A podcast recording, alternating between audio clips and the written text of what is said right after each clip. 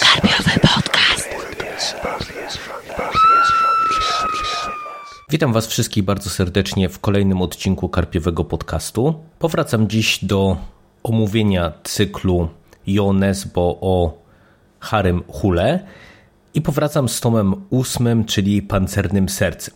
Zanim jednak przejdę do tej powieści, to krótko nawiążę do e, wcześniejszego odcinka, w którym deklarowałem się, że pewnie obejrzę ekranizację pierwszego śniegu i e, pokuszę się o jakiś tekst e, czy podcast porównujący książkę z filmem. Tak, potwierdzam, że miałem takie plany, natomiast y, niestety uznałem, że zbyt y, szanuję swój czas i portfel, żeby na y, ekranizację się wybrać ostatecznie, dlatego że film na podstawie tamtej powieści został absolutnie i doszczętnie zmiażdżony przez krytykę. I to, co ciekawe, z dwóch frontów, czyli i ze strony czytelników, którzy narzekali na bardzo słabe przeniesienie powieści materiału książkowego na ekran, bardzo dużo zmian i to zmian chybionych, niepotrzebnych i, i dziwnych z punktu widzenia e, czytelników, e, ale także z punktu widzenia po prostu zwykłych kinowych widzów, którzy chcieli iść na dobry thriller. No i uznałem, że jeżeli mamy do czynienia z, z tak słabym dziełem, to ja pewnie ten film kiedyś obejrzę i, być może jeszcze do niego powrócę e, na łamiach czy to karpiowego podcastu, czy w innym miejscu, ale to pewnie gdzieś tam na etapie e, telewizji, kiedy nie będę musiał już wydawać pieniędzy na bilet i w ten sposób dofinansowywać e, słabego, słabego kina. Przechodząc zaś do tomu ósmego, czyli Pancernego Serca, to troszeczkę y, miałem opory, żeby się za y, tą powieść zabrać. Y, nie było to związane z tym, że ja słyszałem cokolwiek złego o niej, wręcz przeciwnie.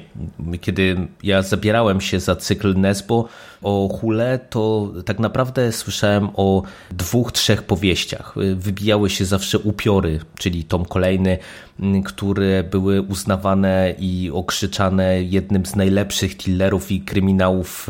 w ogóle w ostatnich latach, dziesięcioleciach. Słyszałem sporo o Człowieku Nietoperzu jako opowieści, która jest generalnie słaba i nie jest polecana na początek, mimo że to otwarcie całego cyklu. I właśnie gdzieś tam się pojawiał jeszcze Pierwszy śnieg, czyli bałwan, jako przykład takiej powieści, takiego thrillera dosyć klasycznego. A o pozostałych słyszałem raczej niewiele i powiem Wam od razu, moi drodzy, że kompletnie nie rozumiem dlaczego. Dlatego, że z mojej perspektywy po tych ośmiu tomach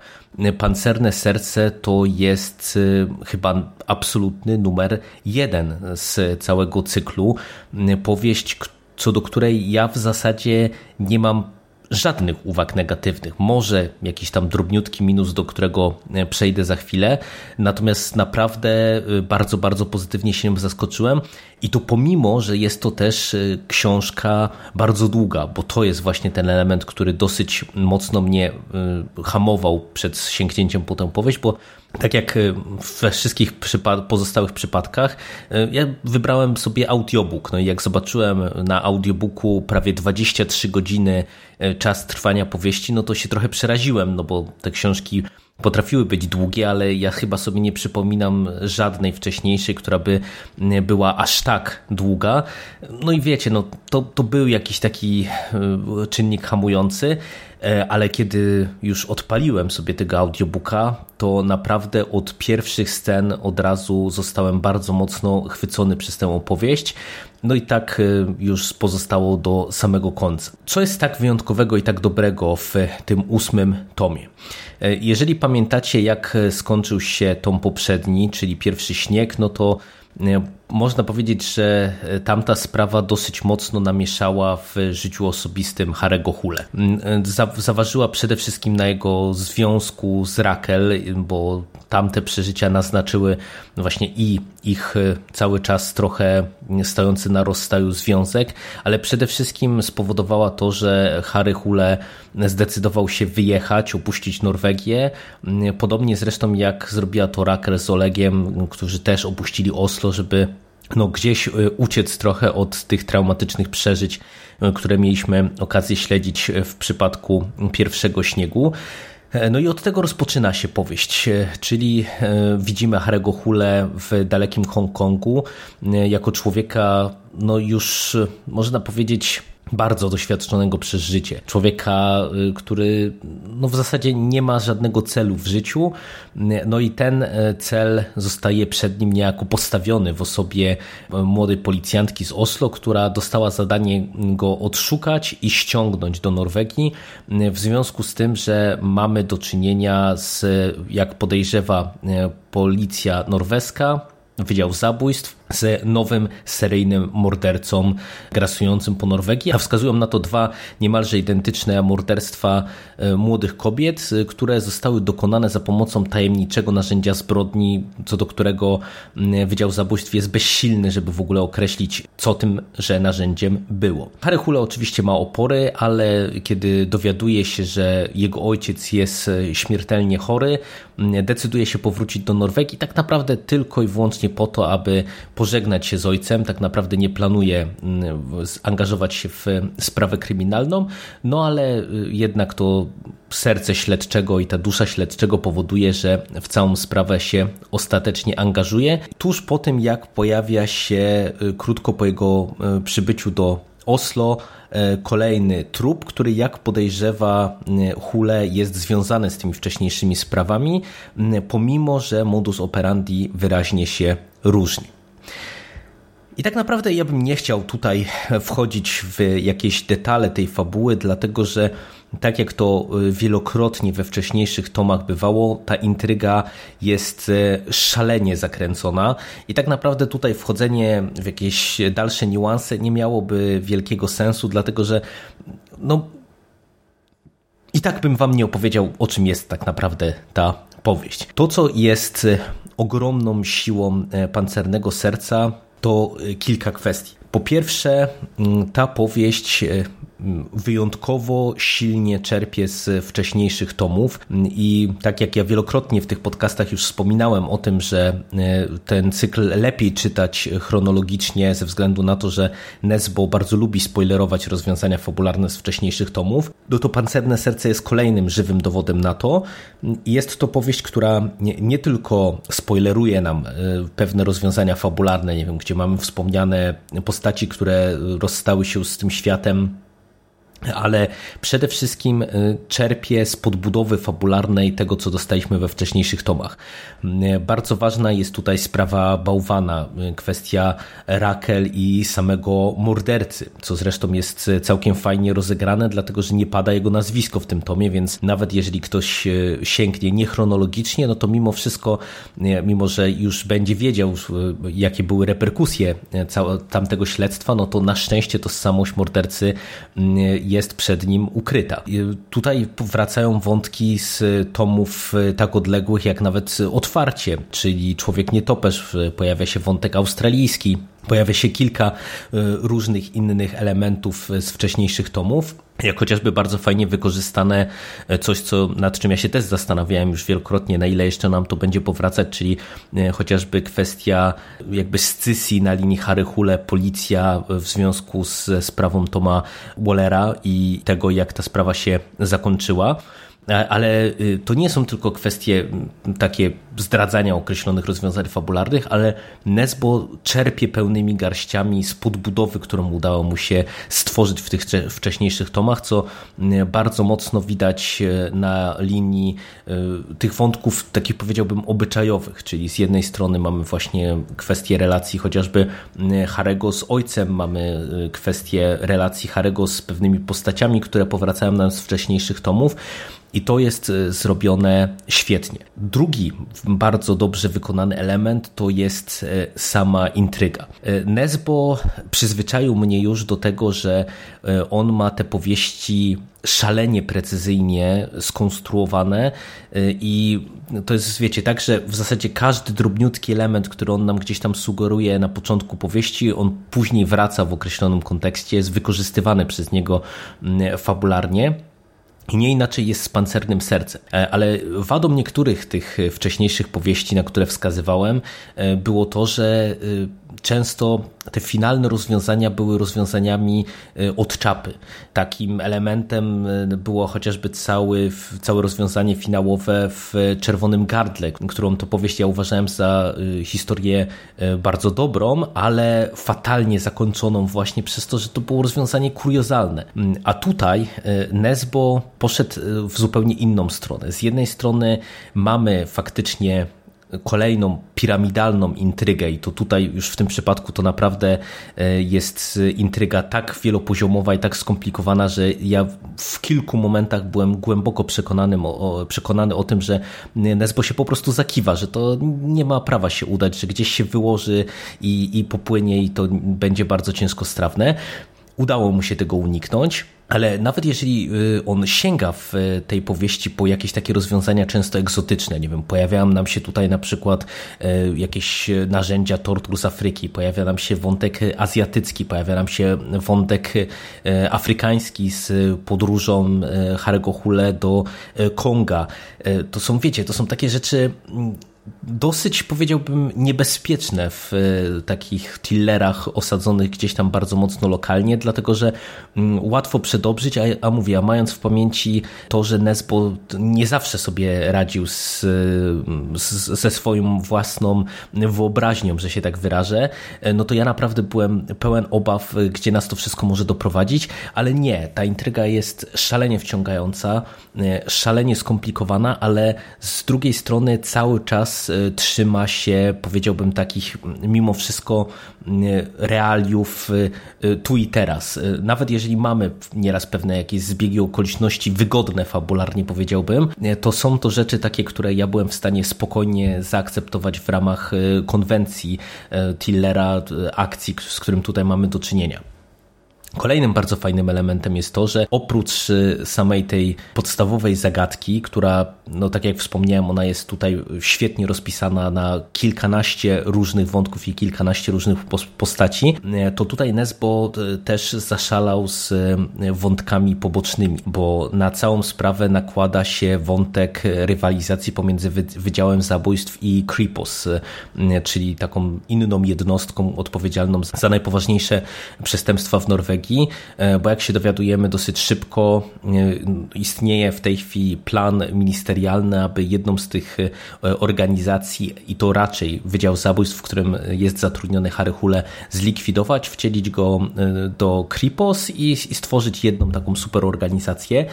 No i tak naprawdę od początku widzimy, że sprawa tego domniemanego seryjnego mordercy i jej rozwiązanie może być takim przysłowiowym języczkiem uwagi za jedną bądź drugą organizacją. E, mamy tutaj fajnie poprowadzone wątki obyczajowe, bo na przykład cała ta sprawa mm, e, z wizytą w Norwegii pod pretekstem umierającego ojca, ona jest e, ciągnięta przez całą powieść i to jest teoretycznie jeden taki pozornie niewielki element, ale wokół niego jest też dobudowanych tak wiele różnych jakichś drobnych smaczków, mm, że to wyrasta też na jeden z takich dużych plusów tej powieści. To, co mi się też szalenie tutaj podobało, to to, że Nesbo, który y, no, bardzo często y, używał dosyć mocnych y, takich rozwiązań fabularnych, ale mocnych mam na myśli tutaj głównie dosyć brutalnych czy dosyć dosadnych. Tutaj od tego nie stroni. Mamy naprawdę takich parę bardzo nieprzyjemnych sekwencji, ale co więcej, ja mam wrażenie, że cały ten cykl zaczyna zmierzać trochę w innym kierunku, w takim fatalistycznym kierunku, że się tak wyrażę. W tym sensie, że y, ja na to trochę narzekałem y, w Człowieku Nietuperzu i, i przy którymś z dalszych tomów również, że y, mamy Harego Hule alkoholika i czasami wydaje się być taki trochę wytrych fabularny, że jak chcemy pokazać złamanego bohatera, no to Harry wraca do alkoholu i to wszystko. E, a tutaj zostaje to zaprezentowane nam zupełnie inaczej. Ten nauk Harego, e, czy nałogi Harego i jego problemy osobiste i nie tylko, one są tutaj e, szalenie istotne, ale są rozgrywane w inny sposób. W tym sensie, że my tak naprawdę widzimy, że faktycznie e, Harry jest coraz bardziej takim złamanym człowiekiem, ale z drugiej strony on jest jakoś z tym pogodzony. Mówię, wkrada się taki fatalizm, gdzie on mm, jakby przestaje widzieć e, mm, jakiś cel dla swojego życia. Zaczyna dostrzegać to, że e, tak naprawdę wiele jego decyzji podejmowanych w przeszłości zaciążyło na osobach jemu bliskich na tyle mocno, że on jakby chce się trochę schować w swojej takiej prywatnej skorupie, w swoim takim prywatnym kokonie, który gdzieś wytworzy, czy to będzie Hongkong, czy Tajlandia, czy gdziekolwiek indziej, gdzie on się uda, ale no, nie chce zajmować się pracą policyjną, on chce się odciąć od, od ludzi, a nawet jeżeli na przykład pojawia się y, jakaś nowa relacja y, damsko-męska, tak jak to zwykle w powieściach z Hule bywa, no to to też był taki element, gdzie ja w pierwszej chwili sobie pomyślałem, no jasne, no kolejny tani element, kolejny taki odhaczony element z tego cyklu, który tutaj w mojej ocenie nie był potrzebny, ale Nesbo nawet w tym elemencie się wybronił. W tym sensie, że tak jak początkowo miałem obawy, że to będzie tanie, że to będzie słabe, no to jednak nie. To y, samo zakończenie tego y, wątku, które się wpisuje też w to, co ja mówię, czyli w taki pewien fatalizm, taką pewną ciężką wymowę całej tej powieści, e, no to to też było e, coś, co zrobiło na mnie duże wrażenie i na przykład scena finałowa w tym wątku, to tak samo jak scena finałowa w wątku z ojcem, to było coś, co naprawdę e, chwyciło mnie za serce, co mi się chyba mm, nie zdarzyło wcześniej w całym tym cyklu, no co też pokazuje, jak dobra jest to powieść i jak godna uwagi jest to powieść. Co więcej, bo, bo tak naprawdę no, się rozpływam tutaj w, w zachwytach y, i, y, i mógłbym jeszcze pewnie tak długo, ale żeby Wam dorzucić jeszcze jeden fajny element w całej tej książce, to jest też coś, na co ja w niektórych wcześniejszych tomach narzekałem, czyli z jednej strony takie twisty budowane przez znaczną część powieści, które czasami wydają się dosyć mocno z kapelusza. Tak tutaj wiele takich y, twistów, które Nesbo nam zaserwował, było kapitalnych. On znowu podbudowuje nam i myli nam tropy, tak że nam się wydaje, że nie wiem, coś y, y, jest nam zasugerowane. Czytelnik myśli, że zna rozwiązanie, po czym zmienia się to o, 100, o 180 stopni, ale w tej powieści naprawdę wypada to w większości przypadków doskonale i tak jak ja mm, na przykład w przypadku wcześniejszego tomu y, trochę mm, narzekałem na to, że bodaj pierwszy raz aż tak dużo udało mu się odkryć z tego, co nam Nesbo w finale szykował, e, tak tutaj nawet jeżeli pewnych elementów e, się domyśliłem, drobnych jakichś tam, bo całości tej intrygi to nie sposób w mojej ocenie mm, chyba sobie rozpracować, e, to absolutnie mi to nie popsuło e, całości lektury. I ten element e, to jest kolejna kwestia, którą tutaj Nesbo naprawdę doprowadził do perfekcji. Pod każdym jednym względem jest to w mojej ocenie książka kompletna, mocna, intensywna, E, z bardzo wartką akcją, bo to jest naprawdę no, opasła kniga, ona ma ponad 500 stron, tak jak mówię, no, audiobook to jest ponad 20 godzin, a ja po prostu ją pochłonąłem. To, to zajęło mi wyjątkowo krótko e, zapoznanie się z tymże audiobookiem, tym bardziej, że on ponownie jest czytany przez Mariusza Bonaszewskiego, on się świetnie czuje w tym cyklu i, i bardzo dobrze się go słucha. I wspomniałem, że tak naprawdę tu mam jakieś malutkie minusiki, na siłę powiedziałbym, że być może sama końcówka mogła być troszeczkę krótsza. Y, pewne elementy zostają nam powtórzone niejako, czy jeszcze raz wyłożone, tak kawa na ławę. Nie do końca wydaje mi się to było potrzebne. Można byłoby to pewnie troszeczkę skrócić. Y, powieść w mojej ocenie raczej by chyba na tym nie straciła, ale to są naprawdę niuanse, bo jeszcze raz to podkreślę, całościowo to jest naprawdę kapitalnie skonstruowana książka i ja się dziwię, naprawdę się dziwię, że y, wcześniej o pancernym sercu nie słyszałem, no i tym bardziej przez to, że ta powieść tak bardzo podbiła znowu poprzeczkę w ocenie mojej prywatnej całego cyklu, y, no to z lekką obawą spoglądam w kierunku upiorów, które, no mówię, dosyć powszechnie są uważane za y, to opus magnum. I na sam koniec, żeby już nie przedłużać, to e, Pancerne Serce jest e, dla mnie o tyle też e, zaskakującą i interesującą powieścią, że ona sprawia wręcz wrażenie takiej powieści, która nam kończy cały ten cykl. W tym sensie, że jeżeli ktoś mm, zapoznał się z tymi ośmioma tomami, to wydaje mi się, że moment, w którym rozstajemy się z postaciami, to jest moment, który mógłby naprawdę kończyć nam całość opowieści o, komisarzem, o komisarzu Hule, ze względu na to, że bardzo dużo wątków, które gdzieś tam były zapoczątkowane we wcześniejszych częściach cyklu, tutaj znajdują swój finał i to satysfakcjonujący finał. I wręcz dla mnie jest lekko zaskakujące, patrząc z tej perspektywy, że ten cykl cały czas jest kontynuowany i oczywiście no, można powiedzieć, że kury znoszące jej złote jajka się nie zażyna, mm, ale też y, jakby nie do końca y, rozumiem decyzję Nesbo o tym, żeby właśnie w takim kierunku, czyli takim aż tak bardzo kończącym wiele wcześniejszych wątków, wątków pójść, jeżeli miał plany na kolejne powieści. No cóż, ja tak jak wspomniałem, będę kończył. Czekam na upiory. Zabiorę się za nie pewnie wkrótce, ale to już raczej w styczniu. Także polecam, polecam gorąco i do usłyszenia wkrótce. Cześć.